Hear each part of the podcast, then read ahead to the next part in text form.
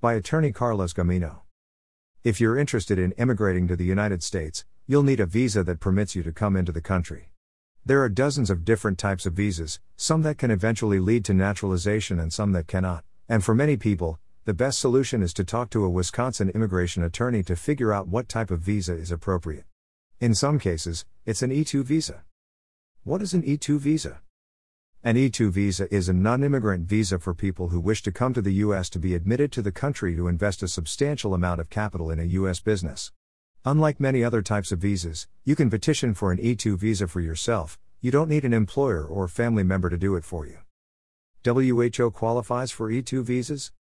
You must be a national of a country with which the U.S. has a treaty of commerce and navigation, and you must have invested, or be in the process of investing, in a U.S. business. You must also be seeking to enter the U.S. for the purpose of developing and directing the investment enterprise, the company in which you're investing. Related, what is an EB 5 visa? Can your family come with you if you're in the US on an E2 visa? In many cases, you can bring your spouse and unmarried children who are under the age of 21 if you're coming to the United States on an E2 visa. Related, non immigrant visas. How long can you stay in the US on an E2 visa? You can remain in the United States for two years on your initial E2 visa. You can request that the government extend your stay in increments of up to two years after that. There's no limit on the number of extensions you can file, either. What is a substantial amount of capital? The U.S. government, in this case, defines a substantial amount of capital as an amount that's substantial in relationship to the total cost of purchasing an established business or establishing a new one.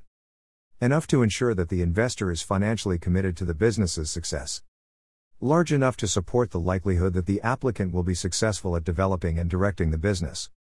Do you need to talk to a lawyer about obtaining an E2 visa?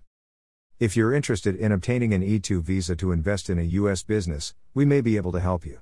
Call our office at 414 383 6700 now to discuss your options and get the answers you need. Carlos Gamino